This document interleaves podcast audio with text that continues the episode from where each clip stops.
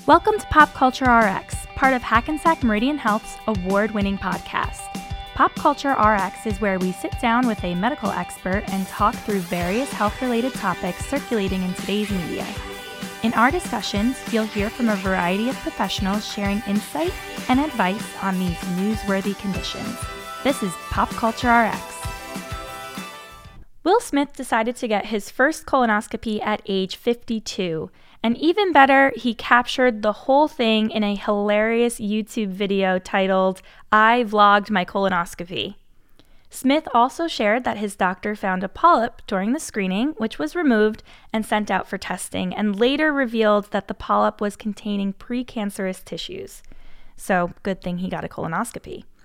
To keep an eye on everything, the doctor urged Smith to get another colonoscopy in two to three years instead of the recommending 10. In honor of March being Colorectal Cancer Awareness Month, we brought in Dr. Rosario Ligresti, who is a board certified gastroenterologist and chief of gastroenterology at Hackensack University Medical Center, to talk to us about the importance of this particular screening. Thanks for being with us, Dr. Ligresti. Great, thank you. So let's just dive right in. How does a colonoscopy work? Um, it's it's one of the scariest things for people to think about. You know, you're thinking you're going to put that three foot hose where, and people sit there and they go, "There's absolutely no way." And most of the time, it's the husbands being dragged in by the wives. So, needless to say, when they finally get to my office and I discuss it with them, you know, we kind of calm them down and tell them it's really not the hard part of the test. The day before, when you're preparing your colon, might be the hard part. But colonoscopy is a truly revolutionary procedure that we offer patients. Um, it's one of the few screening kinds of procedures that actually not only screens patients for cancer, but actually prevents cancer at the same time. By, as you said, treating, for example, Will Smith's polyps, um, we actually can make a big difference in patients' lives and ultimate outcomes. And how does it work? So, you know, so the, the procedure itself, fairly easy. About 15 to 20 minutes of, of a procedure um, patients are generally sleeping for the entire procedure with an intravenous sedative. Um, they rarely, if ever, feel anything during the procedure. And we take a small scope, which is a very long tube that has controls as well as ability to flush fluid through the scope and take biopsies and remove tissue. And at the very end of the scope is a camera with a light, and we advance this camera and light device all the way through the colon from one end to the other. Takes about, I said, 15 to 20 minutes. Most of the test is done on the way back as you come back through the patient's colon, and you look very carefully for small elevations and growths of tissue. Anything that looks out of the ordinary, we generally either biopsy or remove. So the test itself, pretty unremarkable. But as I said earlier, the day before can be very interesting.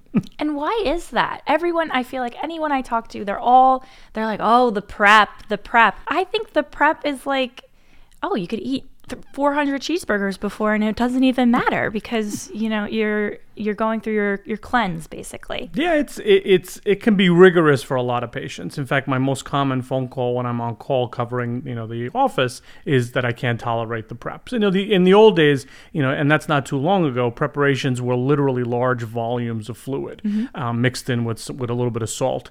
And these fluids could be up to a gallon. So you're asking a patient to sit there and drink a gallon of fluid. And most people after the first class or two, they think, hey, no big deal. But when they get to the 20th class, they feel like they're floating away.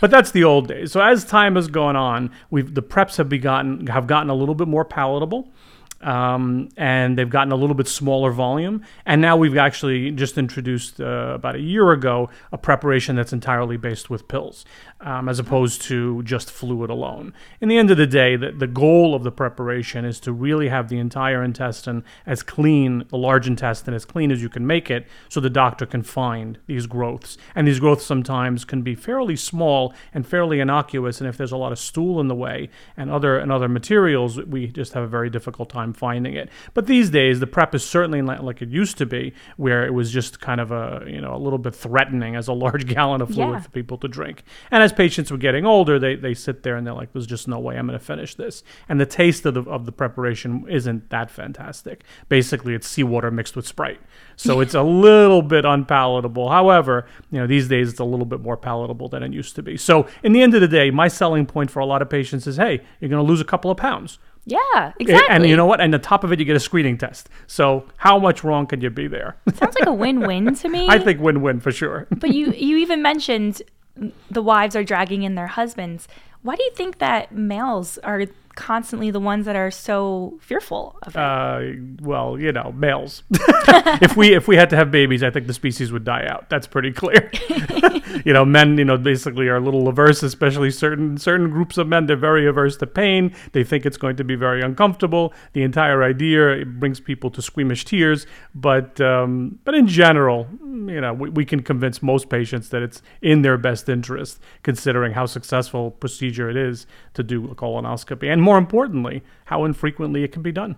So you mentioned how you know you go in and you find polyps or you know any any sort of materials in there. Um, like, what is the big deal about finding a polyp? Is it always going to be cancer, or is it possible it's not? Um, and, and most of most of the time, our, our, our purpose of, for doing colonoscopy is to find precancerous lesions, so precancerous clumps of cells called polyps. Um, and if you look at why colon cancer happens generally, most colon cancer that happens in the United States comes from a precursor polyp. And the good part about, or the bad part about it is, is that these polyps can grow for many years before they become malignant in the majority of patients. So in patients that, that you find a polyp in, in their colon, they clearly have had that polyp for a little bit of time before you found it, and clearly will continue to have that polyp for a number of years afterwards until it becomes malignant. The big problem with polyps generally is that they are small, so they don't really cause many symptoms, if any. And most of the time, polyps don't bleed. So by the time patients would otherwise come in with symptoms, these polyps are already have, already gone bad and they've already become malignant tumors. So our goal as as gastroenterologists is to find these polyps when they're at the smallest size possible so they can be removed. But in general, we, we really we really strive to find as many polyps as we can in patients, or the flip side, find as, as least amount of polyps as we can, and certainly you know hopefully a negative procedure is, is all best for the patient. But again, our goal is really to find as, as few polyps as possible, but any that we do find we remove because that's how we actually cure the colon cancer cancers in the future.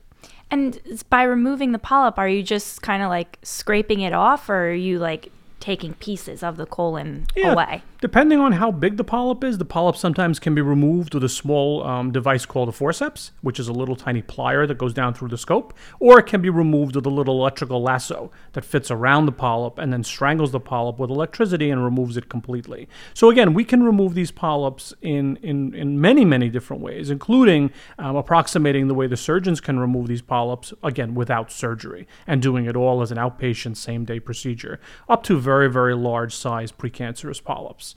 Wow. Quite successful. In fact, like I said, it's it's it's truly revolutionized, you know, the field of gastroenterology, and more importantly, I think it's probably the most important procedure we do. Yeah, absolutely. I mean, it's it's preventing and removing cancer, basically. Yeah, when they first started doing this in the late 1960s, early 1970s, it was truly revolutionary that this could be done outside of an operating room. Absolutely. Well, because the patient is just merely asleep right? And we and we're using a natural incision. We're not having to make any special new incisions in their abdomen. exactly. So you find a precancerous polyp. What happens next? Do they have to go to a cancer doctor and then go and get chemo and things like that, or is it just kind of like removed and done?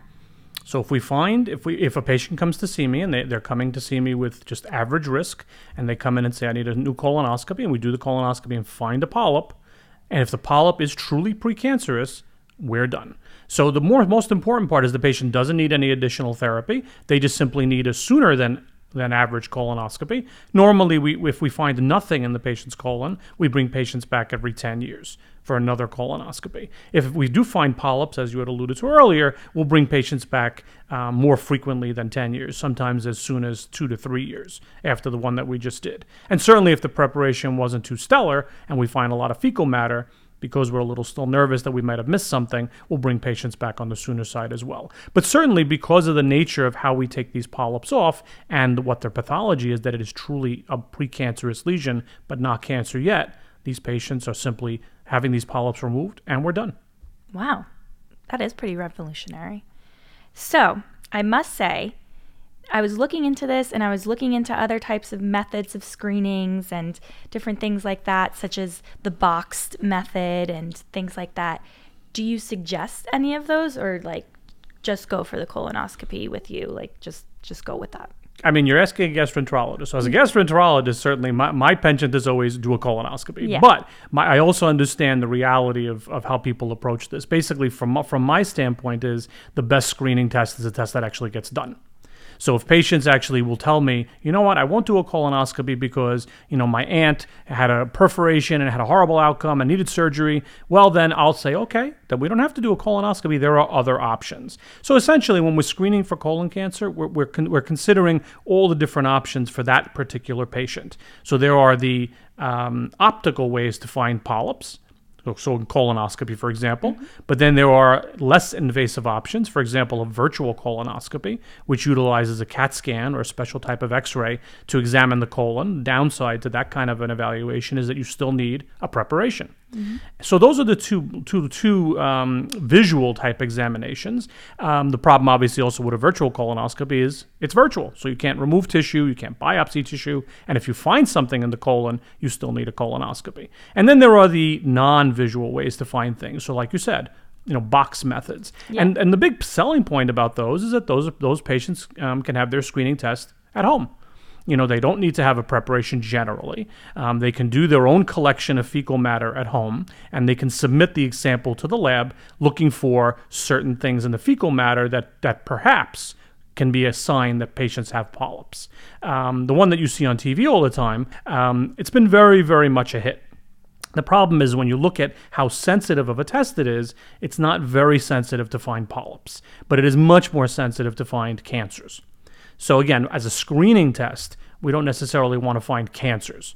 We really want to find polyps, so the precancerous stage Before the cancer. certainly before the cancer. But it's been very successful because of the nature of the test. Patients get the test at home, they do the test at home, they don't have to fast, they don't have to prep, they simply take this test and mail it in. It's a little bit on the pricey side, but it certainly does give us a little bit of information if it's negative. So, certainly, if that test comes back negative, you're good for five years. You don't have to worry about doing another screening test for the next five years. However, if it's positive, you clearly still need a colonoscopy. And then it becomes a bigger issue, um, sometimes financially. Again, screening colonoscopies in the average risk patient are free, thanks to the Affordable Care Act.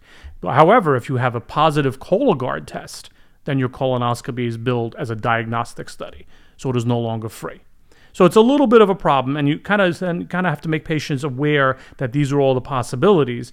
And sometimes you could have a positive Cologuard test that has a negative colonoscopy.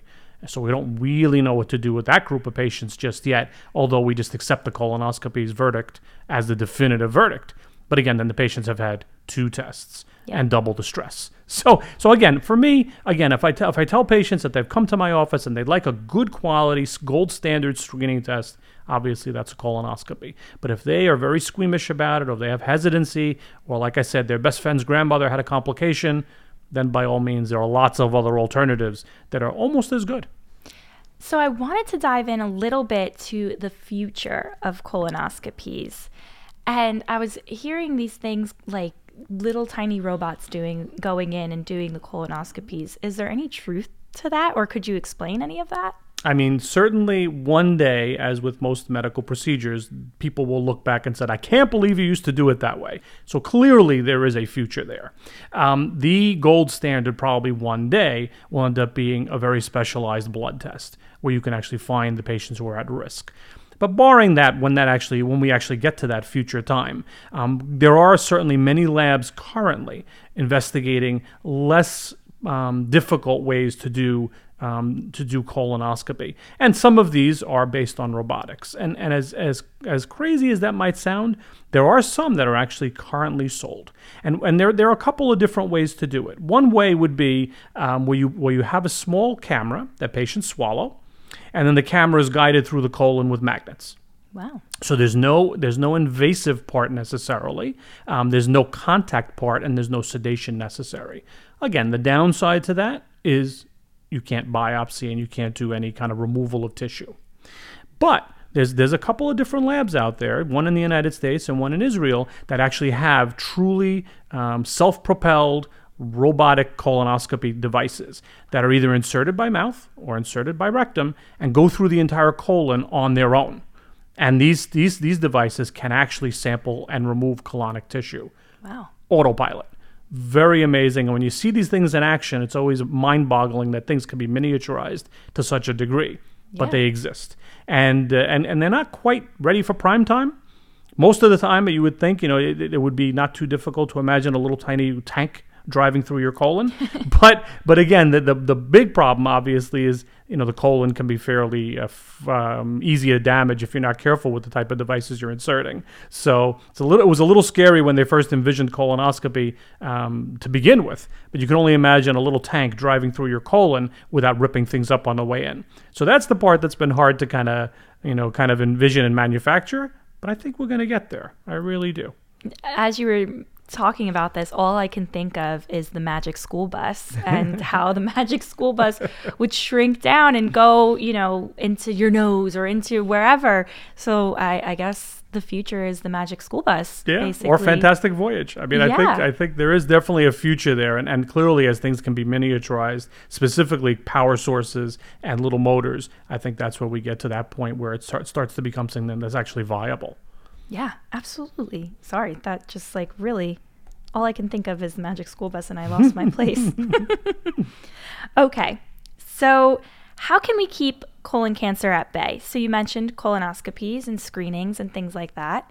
Anything else that we can do to, you know, keep the cancer at bay? Yeah, I mean, I, th- I think I think colon cancer is an interesting, you know, disease or an interesting beast. Um, if you look at what's been happening in colon cancer generally since about 2008, when people are actually paying attention to these statistics, as a as a group of patients, the numbers of patients with colon cancer has declined. And why has it declined? It's declined in the age group from 50 and up um, because we're actually intervening with things like colonoscopy. We're actually doing stuff where we're finding polyps, removing them, and decreasing the rates. But then when you start looking at some of the other patients that get colon cancer, then you start saying to yourself, okay, you know, what about these younger patients who are getting colon cancer at a much younger age? And those numbers are actually increasing dramatically. In fact, the age group that's increasing the most rapidly is the age group between 20 and 29. Wow. And you would think you don't get colon cancer on younger than the age of 45, you would think. But young patients do get colon cancer. And when they get colon cancer, they usually present at a much later stage, at a much more difficult to treat stage. And why is that? Again, it, it really comes down to, you know, patients being aware of what symptoms they need to look out for. Again, younger patients who present with rectal bleeding, you kind of say, well, it's probably a hemorrhoid, nothing much, to, nothing much more to do.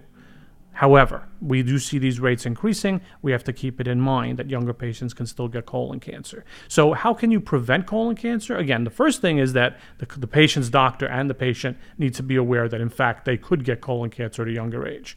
Secondarily, it's all the usual suspects that tend to be putting patients at risk. So, obesity, sedentary lifestyles, um, eating uh, very meat-rich foods and food food items, um, uh, exercise, smoking. Um, basically, all the things that you would think of that cause cancer generically clearly cause cancer in patients that um, that are at risk for it, um, especially colon cancers. Um, the other thing that we have to keep in mind is that if you have family history of colon cancer, you need to get screened for colon for colon cancer. About 25 to 30 percent of patients who present with colon cancer have a family member with colon cancer. So you have to keep that in mind as well. If someone in your family, generally a first degree relative, has colon cancer, you need to be screened. And how early would they need to be screened? You know, it's you kind of look at their family history. So if they tell you that, you know, my brother had colon cancer when he was 60, generally 10 years before that, other family members should be should be screened. So family members should be screened at 10 years before their their patients who actually have colon cancer. So they'll be screened at 50. But again, if patients' family members have younger colon cancer, then they need to be screened even earlier. Wow. So And then there are certainly, uh, sorry to interrupt you, but No, certainly other groups that are also at risk. So, for example, patients that have had breast cancer.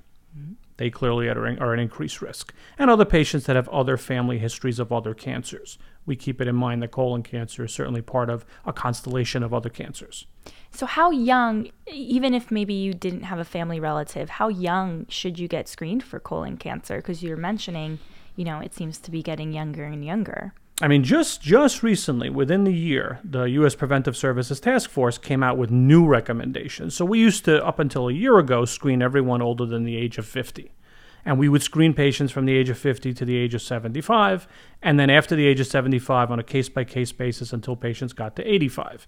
but about, about 50 to 75. So just recently, like I said, within the year, we reduced that to 45. However, we need to continue to look at these statistics in the next five years because we may want to liberalize it even further. Mm-hmm. Without a doubt, the trends are younger and younger patients are presenting with colon cancer. So if that's the case, should you be making this a much much earlier thing to do for patients? And again we do see the statistics and they don't lie. It's not that we're searching for these diseases at a younger age. We're actually there actually is an increased trend. And it's been occurring since about 2008 where these numbers are increasing about 3% per year.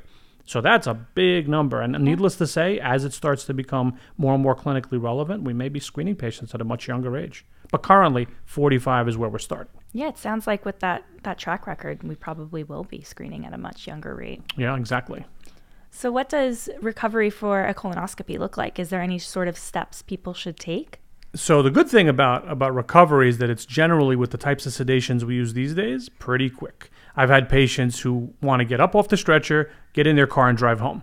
And that shows you how, how lucid patients can be. Again, it's a little bit more state of the art these days than it used to be with the sedation being so well tolerated. But again, the recovery generally is once you've completed your colonoscopy, I generally have people rest after the procedure for about an hour.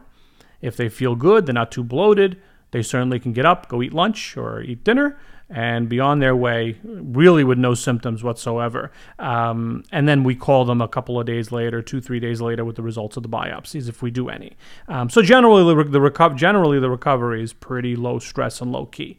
And like I said, a lot of my patients, even though they're not allowed to, will say, "I'm ready to get in my car and drive home." Wait, so I do have another question. You mentioned, you know, they don't feel bloated. Do you actually put air into people like in order to I guess expand the colon, expand your your visual view? Right. So the actual, just to go to digress back to the way the procedure is done, um, the the scope itself has um, a few channels on the end of it that we can either squirt water or um, inject carbon dioxide and and that's necessary to inflate the colon so we can actually see what we're needing what we need to see. Um, again it makes it makes that a little bit different from the virtual colonoscopy where that part, part, part of the process doesn't really exist. You can't actually inflate the colon. And why does inflating the colon matter? Because again the colon is kind of lots of nooks and crannies and it can fold over on itself but the flatter you make it on the inside the more expanded you make it, the more likely you are to find the little bumps and, and uh, lumps of tissue. So definitely we do during the procedure fill up the colon with carbon dioxide so we can maneuver the scope. But on the way out of the cam, out of the, on the way out of the colon, we take all that carbon dioxide back out, and whatever's left, the body will reabsorb and you will breathe it out within the first half an hour after the procedure. So, um, so generally, the carbon dioxide is what people feel after the procedure is over, but usually they, they pass that gas, expel that gas, or breathe that gas out very quickly after the procedure so they don't feel very uncomfortable. Anything else you'd like to add? No, I, I, I just think in, in, in colon cancer, it's, we have to keep in mind that it's a disease we can actually conquer. Um, in probably 60% of patients, you can prevent colon cancer if you screen at an early enough age. It's just one of those things that, again, people have heard lots of stories from their friends, from their relatives, that it's scary, it's cumbersome, it's difficult. However, the test itself, I always remind patients, is pretty easy. You know, it's over quicker than you think. There's really, you know, nothing to be kind of squeamish or scared about. And the day before, the preparation is the preparation. It's kind of a something you don't want to drink every day, but needless to say, it's not that terrible. But more importantly, because these numbers are so substantial, because colon cancer is the number two or three leading cancer in the country, it would kind of be silly if you didn't get screened for it. You know, again, we always look at patients and say, well, you're going for a mammogram why the mm-hmm. heck wouldn't you go for a colonoscopy? You know, you're going for other different types of colon, other different types of cancer screenings. Colonoscopy should be part of it. But again, people, again, people are people, and they hear lots of stories from their neighbors and friends that it's such a scary thing. But in reality, it isn't that terrible.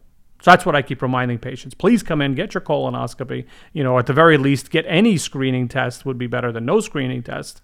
This way, you know, you don't become a statistic. If you have a topic you'd like for us to cover, submit your ideas on hmh4u.org backslash podcast. Your suggestion could be included in the You Asked For It special episodes. The material provided through this HealthU podcast is intended to be used as general information only and should not replace the advice of your physician. Always consult your physician for individual care.